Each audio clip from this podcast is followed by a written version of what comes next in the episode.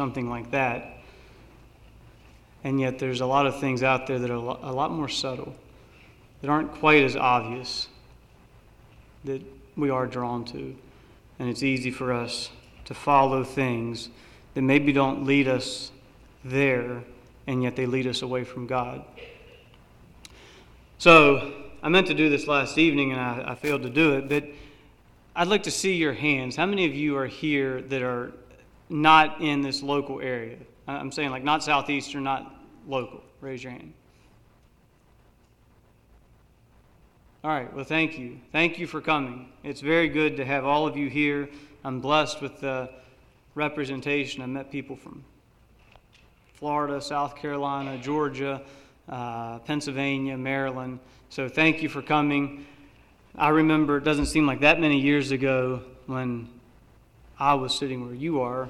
I was coming to youth conference, and I know you as young people now you have a, a, relationship with your peers that's different than the relationship I had with my peers. You probably keep up over your with your technology a lot more than I did when I was your age.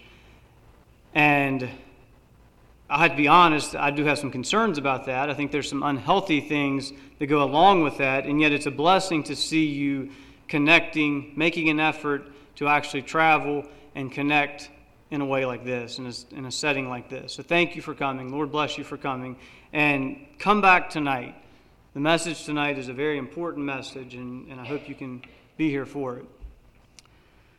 So, this weekend we're talking about confessions of a believer, and I assume that many of you were there last night. I know most of you were. But the confession that we're making this weekend is not the confession that says, I did wrong, I'm sorry. It's not an acknowledgement of wrongdoing, but rather it is to declare openly by way of speaking out freely, such confession being the effect of deep conviction of facts. So it's not a casual statement that identifies you with a group of people. It's a statement that originates in your heart of hearts and defines who you are. It's a statement that your values and your vision and your passions arise from. And so last evening, the confession that we made was I am a Christian. I am a Christian. And a Christian is not so much about what you do, it's about who you are. Who you are in Christ. And I showed you last evening that we were sinners separated from God with no way in and of ourselves to be reconciled to a holy God. But then we saw those beautiful verses where it says, But God, who is rich in mercy, for his great love wherewith he loved us, even when we were dead in sins, hath quickened us together with Christ. By grace ye are saved. And he's raised us up together and made us sit together in heavenly places in Christ Jesus, that in the ages to come he might show the exceeding riches of his grace and his kindness toward us through Christ Jesus. For by grace are ye saved through faith, and that not of yourselves, it is the gift of God, not of works, lest any man should boast. And so being a Christian is not about the good works that you do, rather, it's about the good work that God has done and is doing in you. And so the confession this afternoon that we're making is I am a disciple. I am a disciple. And being a disciple is not so much about who you are, it's about who you are following. Who you are following. And, young person, what is it today that you are following? Are you following the gods of this nation? Are you following the fads and fashions of this world? Are you following your own fleshly desires? Or are you following the Lord Jesus Christ? Last evening, I gave you a very graphic illustration of someone coming in here with a gun and asking you, Are you a Christian? Jesus had a disciple that faced a real life scenario sort of like that. It was Peter. And you remember the story. Jesus was on trial before Pilate the crowds were chanting, Crucify him, crucify him. They were beating him, they hated him, they wanted to see him die. And Peter's just kind of hanging out there. You know, he doesn't want to get too close, but yet he wants to kind of be in on the action and, and doesn't really want to desert his Lord. And so he's kind of just hanging out there with the crowds. And suddenly, someone stuck that gun in his face and said, Thou also wast with Jesus of Galilee. Now, this was a disciple of Jesus. This was a man who walked with Jesus. He learned from Jesus. And now here he is with that gun in his face. You're one of them, aren't you? And Peter said, I know not what thou sayest. And they put the gun down. And a little later, someone else stuck that gun in his face and said, This fellow was also with Jesus of Nazareth. And Peter again denied it and said, I do not know the man. And then a third person came and stuck that gun in his face and said, Surely thou art one of them, for thy speech betrayeth thee. And Peter began to curse and to swear and said, I know not the man. And we're just going to leave Peter there for today. We'll pick him back up this evening. Jesus said, Whosoever therefore shall confess me before men, that's the confession that we're talking about. Whosoever shall confess me before men, him will I confess also before my Father which is in heaven. But whosoever shall deny me before men, him will I also deny before my Father which is in heaven. As a young person, when that gun is stuck in your face, can you say with confidence, I am a disciple of Jesus Christ? Let's pray. Father, thank you again for this opportunity to be with these young people, to look into your word. God, thank you for sending Jesus to this earth. Thank you for his life. Thank you that he left an example that we can follow in his steps. And he has called each of us, extended an invitation come follow me. And I pray that this message this morning would be a challenge to each of us, young or old, to take up our cross, to deny ourselves, and to follow Jesus. May your will be done in this service. In Jesus' name, amen. so the term disciple simply means a learner. And it is my understanding that in this, this custom, this Jewish custom, there were rabbis or teachers who had disciples. And these disciples would sit around the feet of this rabbi and they would learn from this teacher. This rabbi would teach his disciples. And when Jesus began his ministry, one of the first things he did was invited people to follow him, to be his disciple. And I want to emphasize that word invite. He invited people to be his disciple. And if you typically think of following Jesus, being a disciple of Jesus, as a command that you must follow, then I want to change your mindset this afternoon. Jesus invited people, follow me. And that, that's what the invitation was just a simple invitation, two words follow me. Come, follow me. He never forced someone to follow him, but he extended the invitation to follow me. Turn in your Bibles to Matthew chapter 4. This afternoon, we're going to be looking at the call to discipleship. And whether or not you are going to be a disciple of Jesus is up to you. Jesus didn't force anyone to follow him. You don't have to be a disciple of Jesus. But he invites you to be a disciple of Jesus. He extends the invitation to each of you follow me. You can accept his invitation or you can reject it. But understand, if you choose to accept the invitation to follow Jesus, you will have to lay down your life. But if you choose to reject it, it will cost you your life. And so it's my desire for this message that you would accept the invitation and embrace the call to forsake all and follow Jesus. So we're going to begin by looking at various accounts where Jesus extended this invitation to people.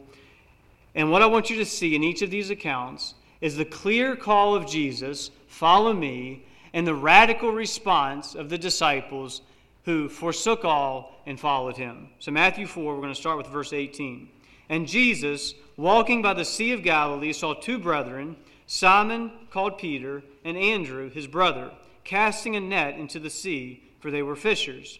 And Jesus saith unto them, Follow me, and I will make you fishers of men. So there we have the clear call of Jesus Follow me.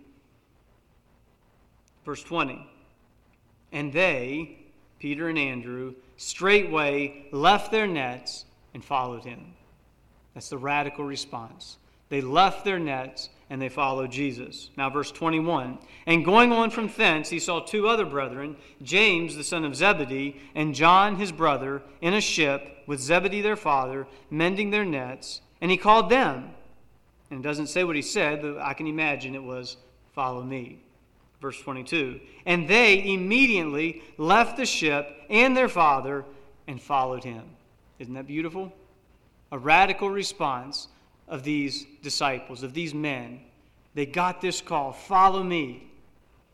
And they left everything. They left their job, they left their father, and they followed Jesus. Now let's go on. Matthew 9. We have where Jesus calls Matthew. Matthew chapter 9.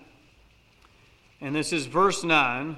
Matthew chapter 9, verse 9 says this And as Jesus passed forth from thence, he saw a man named Matthew sitting at the receipt of custom, and he said, and he saith unto him, Follow me. And Matthew arose and followed him. Again, the same call, the same response. Now, Mark 2. Mark 2, we read of Jesus calling Levi. And here's what it says this is Mark 2, verse 14. And as Jesus passed by, he saw Levi, the son of Alphaeus, sitting at the receipt of custom, and said unto him, Follow me. And he arose and followed him. The same call, the same response Follow me. And Levi left all and followed Jesus.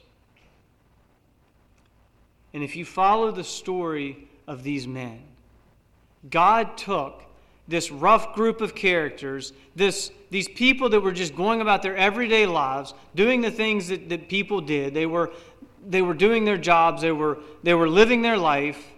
God took, or, or Jesus took those people, and because they followed Jesus, God was able to turn the world upside down with those men.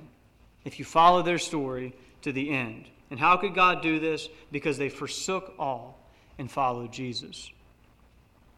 Now imagine, while Jesus was here on this earth, getting the invitation to follow him, to follow in his steps, to observe God in the flesh here on this earth, to learn his teachings, to see his miracles. This was the Messiah that people had been waiting for for hundreds of years, and he was now on the earth. Imagine getting an invitation follow me. Why would anyone refuse an invitation like this? And yet, there was people who did. And I want to look at two accounts of refusing the invitation to follow me. One is a real account. It's in Matthew 19. You can turn there. The other is a parable Jesus told. But in Matthew 19, Scripture records the account of a very fine young man. This was a young man who, if, if he was in our circles today, we would probably really look up to him. He, he did good things, he kept the commandments. He was a successful young man. The Bible calls him a rich young ruler. So he was a leader, he was wealthy, he was successful, and here's what it says this is the account. This is Matthew 19, verse 16. And behold, one came unto him and said unto him, Good master, what good thing shall I do that I may have eternal life? Now, we could kind of break that verse down and we'd see some real problems with it right up front. Number one, he said, What good thing shall I do so he wants to earn his way into favor with God, that I may have eternal life. This is all about himself. Okay, but we're not going to focus on that this afternoon. Again, by all indications, this was a good man. And if you read the next several verses, Jesus tells him, keep the commandment. Or, or you know, what are the commandments? Keep the commandments. And, and this young man said, All these things have I done from my youth up. So again, he was a good man. He had, he had done good things. And yet Jesus saw past this veneer of righteousness and called him to something greater than simply keeping a bunch of rules. Here's what Jesus said, verse 21. And Jesus said unto him, If thou wilt be perfect, go and sell that thou hast, and give to the poor, and thou shalt have treasure in heaven, and come, follow me. The same invitation that Jesus extended to Matthew and to Levi and to Peter and to John and the rest of the disciples, the same invitation come, follow me. But the next verse says, When this young man heard that saying, he went away sorrowful, for he had great possession.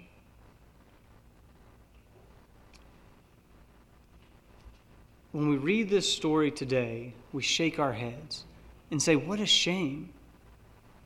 He could have been a disciple of Jesus. He got the same invitation that the rest of the disciples got. Simply leave this stuff, this, this temporal, earthly things, leave that and follow me. The same invitation. He could have been a disciple of Jesus. And yet this man counted the cost. He looked at what he was going to lose. And he evaluated what it appeared as if he was going to gain. And he went away sorrowful. And that is the last we read of him. That's it. He could have been a disciple of Jesus. God could have used him to turn the world upside down. But that's all we read of him. And I guess he just went home and counted his money and played with his toys and continued on, on, his, on his merry way, doing his thing. Because the cost was too great for him. It reminds me of a little story that I heard one time a fairy tale type of story. There was this beggar lady in her rags sitting alongside the road begging. She had this little tin cup, and it had been an extra good day. She had some coins in that cup that she had got from begging that day. And she was sitting along the road begging, and off in the distance she saw a white horse coming down the road. And on that white horse rode a prince. And as that prince got closer, he slowed his horse down and he stopped beside that lady. And he got off his horse and he came down to the lady and he said, Ma'am, he said, I know that you're a beggar. And I know that I'm a prince. And this may surprise you, but I love you. And I would like for you to come home with me and be my wife. All I ask is that you give me everything you have. And that beggar lady, she thought a little bit, and she looked down at her torn garments. She basically had nothing, but then she looked down at her cup with a few coins in it that she had earned that day. And finally she said, Can I keep these? Isn't that the way we are so often? We have such a beautiful invitation to follow Jesus but can I keep these? Can I keep these temporal things, these things that have value to me now, but are, will, will not last in eternity? Can I keep these things? Can I hold on to these things? And it's so foolish. After the disciples saw the interaction between Jesus and the rich young ruler, Peter said this Lo, we have left all and followed thee.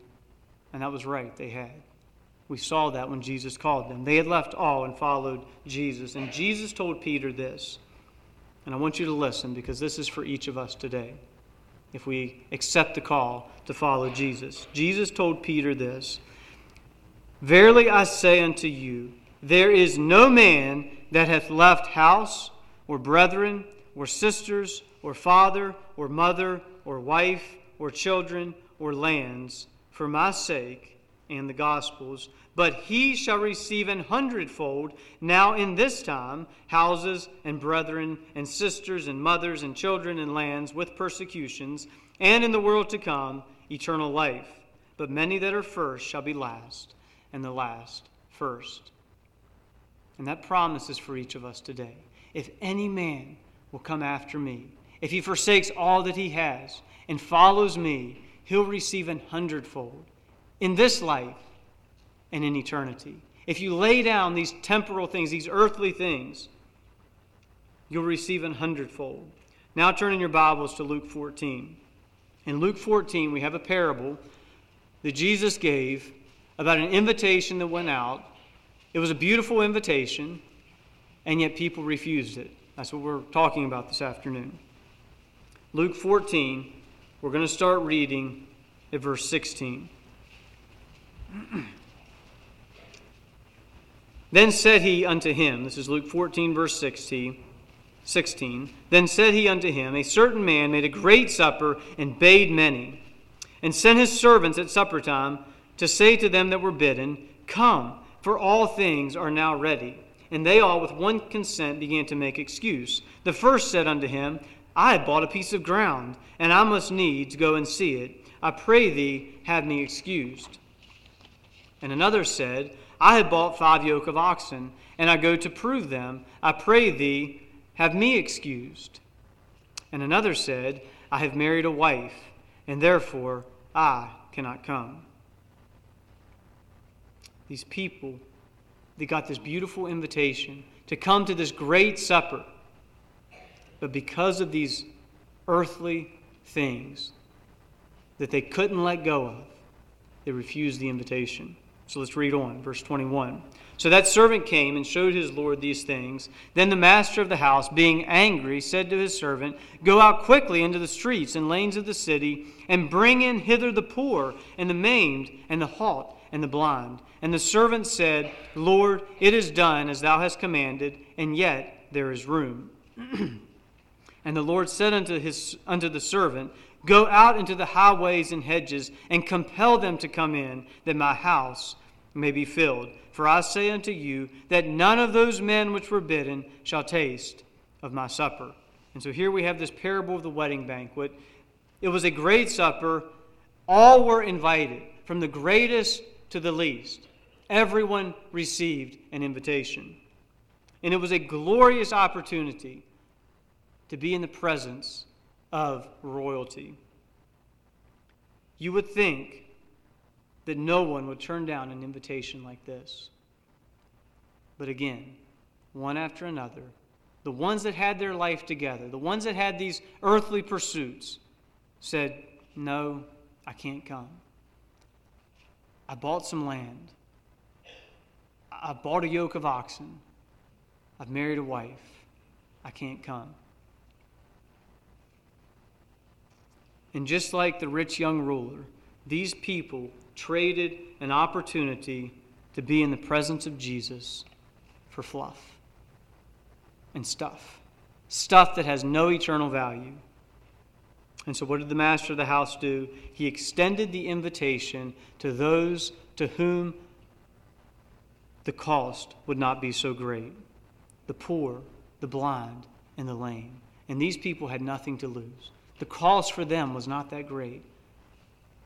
And they came and accepted the invitation.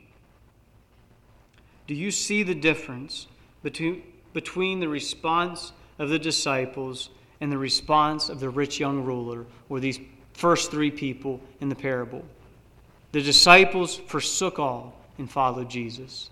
These other people, the rich young ruler and the people in this parable, counted the cost and said, It's too great. I'd rather live my life my way. I'd rather have my stuff.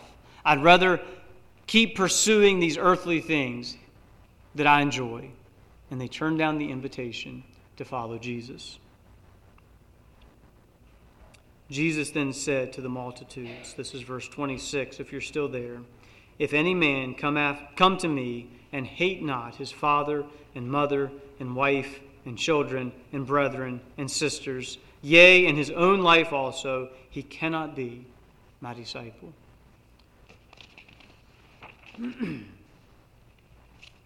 For whosoever doth not bear his cross and come after me cannot be my disciple.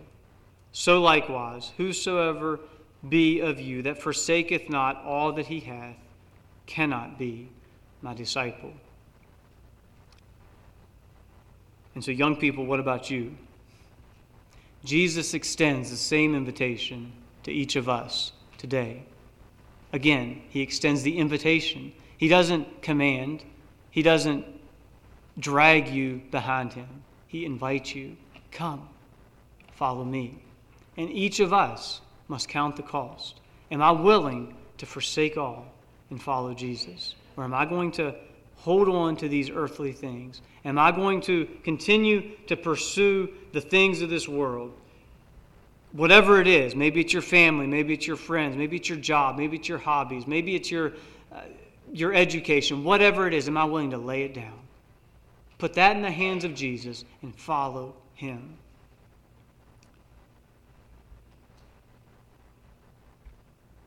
Now, I want to make this realistic for you today.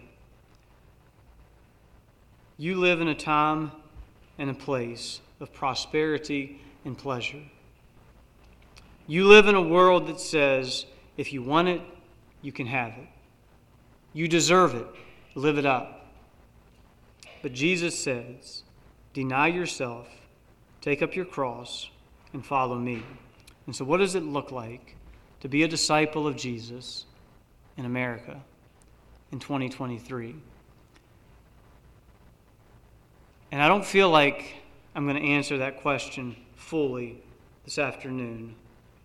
But I just I, I want you to consider a very important thing in this. And this is a question that I've grappled with ever since I was your age. What does this look like for me in my time and place? How much do I have to have to deny myself before I've denied myself enough? What does it mean to take up my cross? What does it look like to follow Jesus in real life? You know, Jesus had nowhere to lay his head. What does that mean for me? Jesus told the rich young ruler, Sell all. What does that mean for me? And I'm just going to tell you that for each of you, it's going to look a little different. And I could give you a large list of do's and don'ts for being a disciple of Jesus. You know, we could talk about how much time you spend reading your Bible. We could talk about, you know, how much food a disciple should eat. We could talk about how much volleyball a disciple should play. We should talk about how much money a disciple is allowed to make or to keep. We could talk about what kind of clothes a disciple should wear, or what kind of music a disciple should listen to, or what kind of car a disciple should drive. And we'd kind of be missing the point. Now, those things are good to talk about, and and, and they're very important things. And I'm not saying we should never talk about them. But the message that I want you to hear from me this afternoon is that a disciple of Jesus is not following a system or a program or a culture. A disciple of Jesus is following a person. Jesus said, Come unto me. Yoke yourself with me. Learn of me. Follow me. That's what Jesus said. He wasn't inviting people to become a part of a system or a culture, He was inviting them to follow Him. Jesus was inviting people to leave where they were and come to where He was. He called fishermen, He called tax collectors, and many other people, and they forsook all and followed Him. They left where they were and came to where he was. And so the question is, where are you this evening? And for those of you who were at the service last evening, we talked about that. I showed you where you were, dead in sin, separated from God, no way to be reconciled to God, without hope and without God in this world. And Jesus calls us from that place and says, Come, follow me. Come, follow me. And so you are not a disciple of Jesus because you kept a list of rules. You are a disciple of Jesus because you are following Jesus. You are following Jesus, not because you kept a list of rules. You have yoked yourself with Him. He is Lord of your life. Your identity is with Jesus Christ. You value what He values. You're passionate about the things that He's passionate about. You are walking as He walked. And so, am I saying that the rules don't matter? By no means. That's not what I'm saying at all. But rather, I'm saying that that's not what makes you a disciple. It's when you are following Jesus, following in his steps.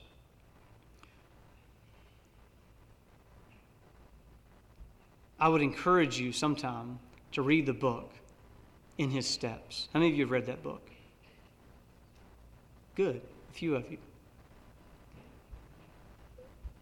It's a story about a congregation that a group of people made a commitment. It's a fictitious story, but they made a decision that, or a commitment that every decision they would make, before they would make that decision, they would ask the question, What would Jesus do? It's where the phrase came from, but it was written many years ago. What would Jesus do? And, you know, it, as they went through their life, some of their conclusions aren't the you know, what, what Jesus would do in this situation isn't the same thing that I think Jesus would probably do. And yet, it is a challenge to think about living that way. What would Jesus do in this situation? What would Jesus do if he were here in my shoes today? And what you see as you read through this fictitious book is that in a matter of weeks or maybe even days, the whole community was turned upside down because a group of people said, We're going to follow after Jesus. We're going to walk as he walked. As a disciple of Jesus, every decision you make, the thought in the forefront of your mind should be, Will this bring glory to my master? And so when you're talking about, Should I buy this car? Will this bring glory to my master? Should I visit this restaurant? Will this bring glory to my master? Should I listen to this music? Will this bring glory to my master? Should I take this job? Will this bring glory to my master? Should I date this girl? Will this bring glory to my master? Should I drive over the speed limit? Is that what Jesus would do? Maybe the church is asking me to do something that I don't agree with. How should I respond? Well, how would Jesus respond? Remember, you're following him. And the list could go on and on. And that is a picture of Jesus being Lord of your life. You're following Him. You're not bound by these rules. He is guiding you, He is directing you. He is Lord of your life. He is King on the throne of your life. And so every decision you make, big or small, what would Jesus do? And that's not just a slang phrase. Or, maybe the better question what would Jesus have me to do? What would glorify my Lord in this situation? Now, when you're a disciple of Jesus, do you remain a disciple of Jesus when you're on vacation? Or when you're hanging out with the cool group?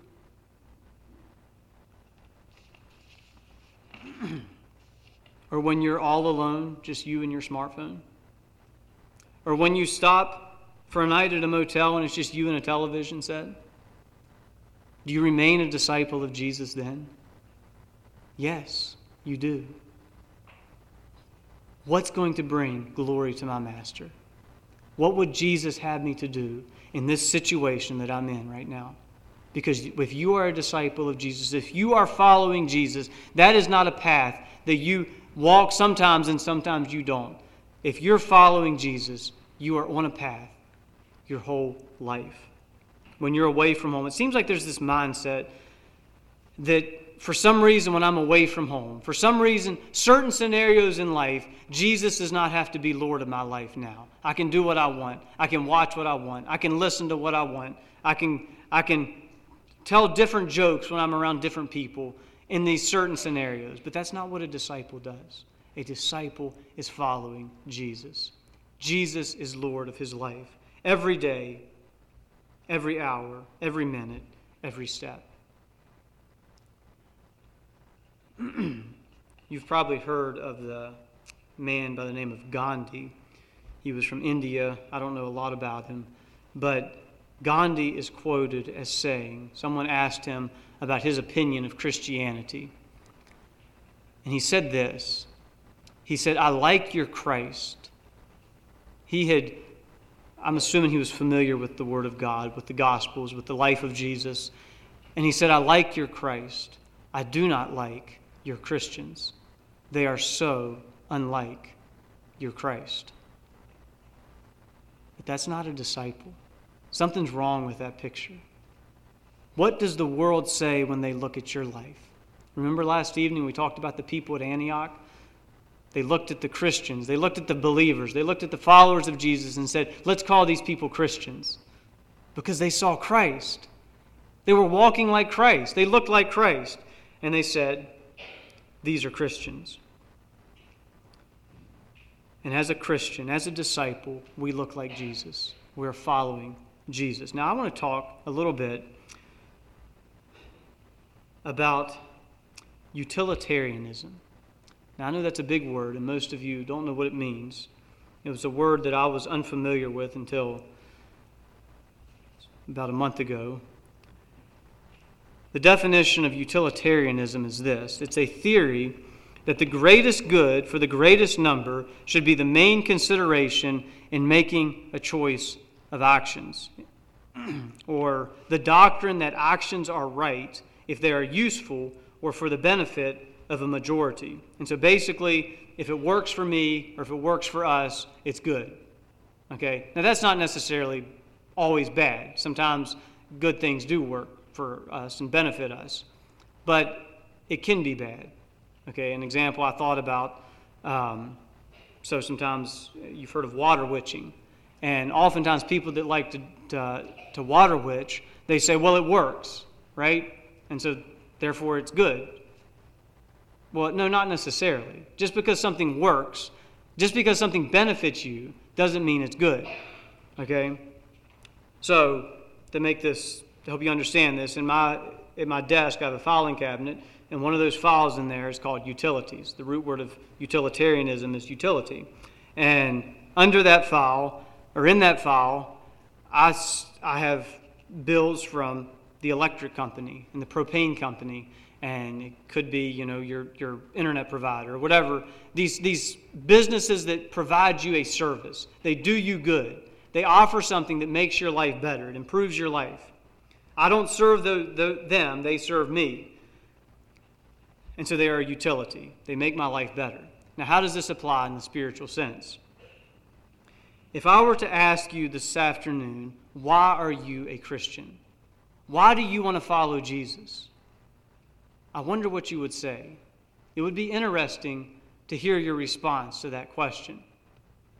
I'm guessing that some of you, maybe many of you, would say something to the effect of, Well, I'm a Christian because I want to go to heaven or I'm a Christian because I don't want to go to hell. Now, this is certainly a logical and a legitimate reason for being a Christian. None of us here want to go to hell. All of us here want to go to heaven. Okay, we understand that. But I want us to think about this a little deeper. If the only reason that you are a Christian is because you want to go to heaven, who is in focus? Someone tell me. self. Or I am. I'm in focus. Okay? So, if the only reason that you are a Christian is, is so you can avoid hell, who's in focus? Same answer. Yeah, I am, right? I haven't got y'all to talk enough. I'm sorry. and so, if that's where you're at, Christianity for you is simply a utility. It's something to make your life better, something to improve your existence. And if this is your mindset, every decision you make will be centered around this. Now, stay with me here, okay? This is important. I want you to get this. Every decision you make will be centered around this. And so, you're going to need to buy a car. and and your parent you want this nice fancy red sports car and and your parents say i'm not sure you should get that and you say what do you say am i really going to go to hell if i buy this or maybe um, there's this singing group that you like and and your parents find out about this music and they say you really shouldn't be listening to this dad if everybody listened to this music, went to hell, there wouldn't be many people in heaven. Okay, I've actually heard that before. Okay? Do you see do you see the problem there?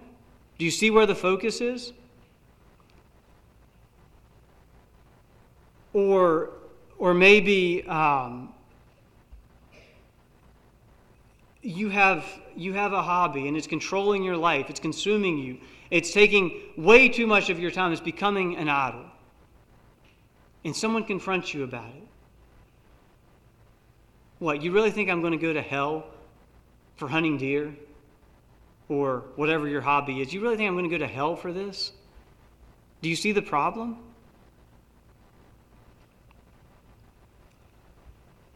If I wear these clothes, will I really go to hell for that? If I watch this video, am I really going to go to hell for that? When your church asks you to do something and you don't agree with it, I'm not going to go to hell if I do that. And suddenly you're asking questions such as Is this really a salvation issue? And God for you becomes nothing more than fire insurance. Nothing more than fire insurance. This is utilitarianism.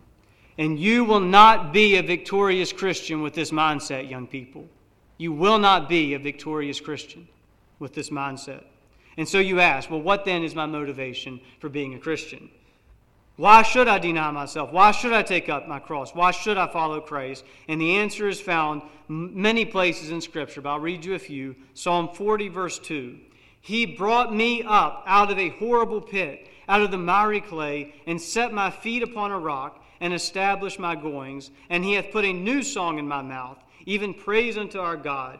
Many shall see it and fear, and shall trust in the Lord. That's what we talked about last night, right? We were over here, separated from God, no way to be reconciled to God, and yet He brought me out.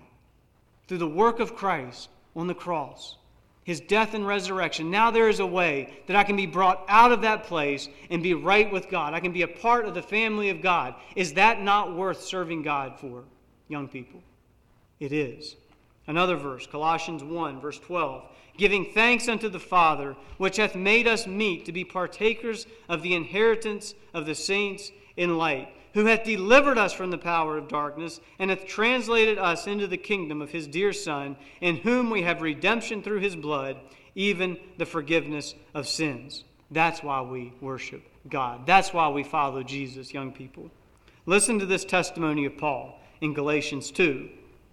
And as I read Paul's testimony here, think about this. Is Paul serving God just so he can avoid hell? Is that why Paul is serving God? Or is there some other reason? Galatians 2, verse 20. Paul said, I am crucified with Christ, nevertheless I live. Yet not I, but Christ liveth in me, and the life which I now live in the flesh, I live by the faith of the Son of God, who loved me and gave himself for me. Do you see the difference between that testimony and someone who is serving God so they don't have to burn in hell?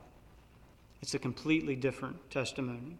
So, is it wrong to want to go to heaven? Is it wrong to want to avoid hell? By no means. Okay, Scripture talks about the hope of glory, it talks about being saved from wrath.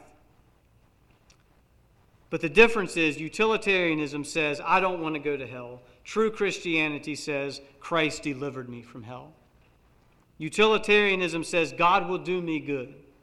True Christianity says, God in His mercy has sent His Son to be the propitiation for my sins. And therefore, as long as I live, I give myself to Him for His glory. The one is serving God because of what I get out of it, the other is serving God because He is worthy to receive the glory that is due His name. A very subtle and yet a very significant difference.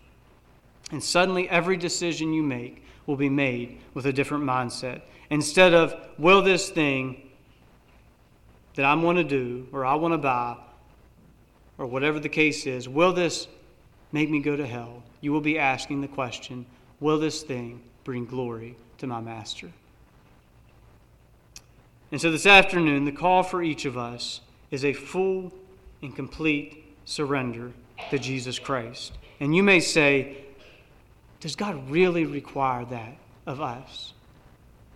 No, He doesn't. He invites you to that.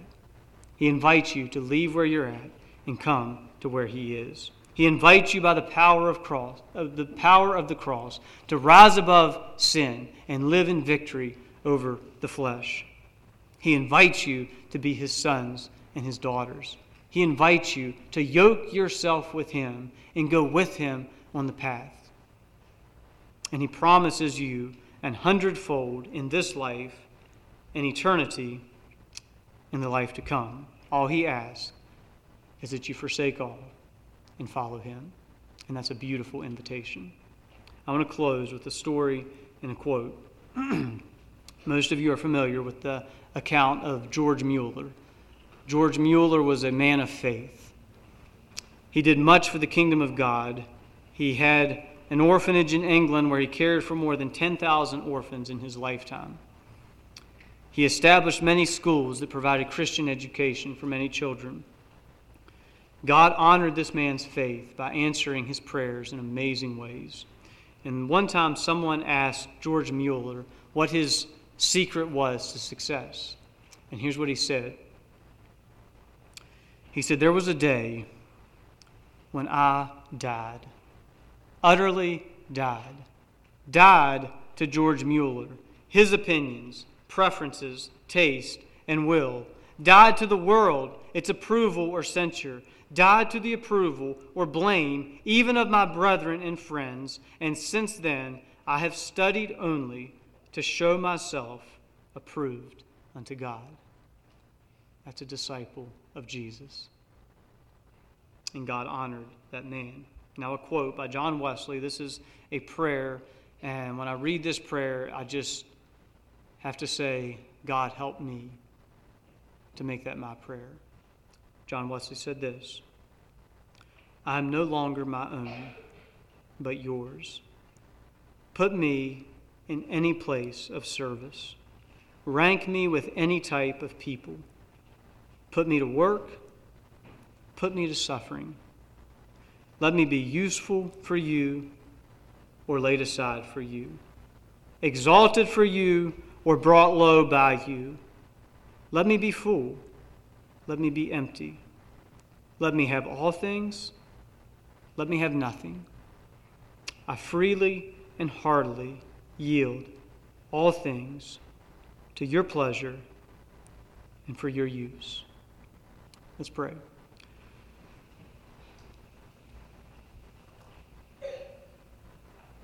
God, thank you for the invitation to be a disciple of Jesus.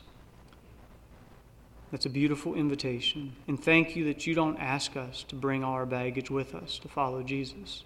You don't ask us to stay like we are, but you ask us to leave that place and come follow you.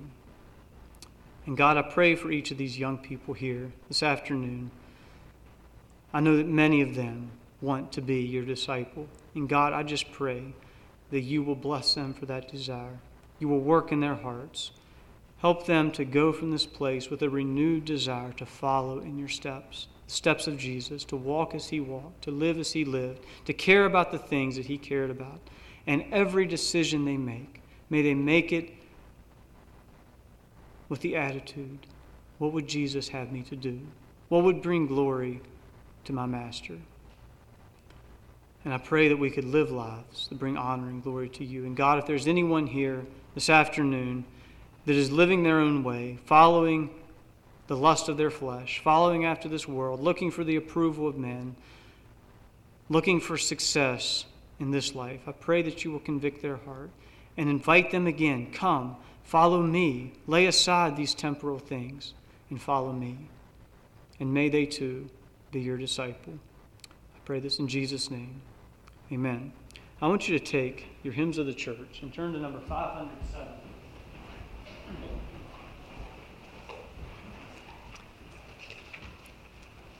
Number 570. I want to sing this song this evening, this afternoon.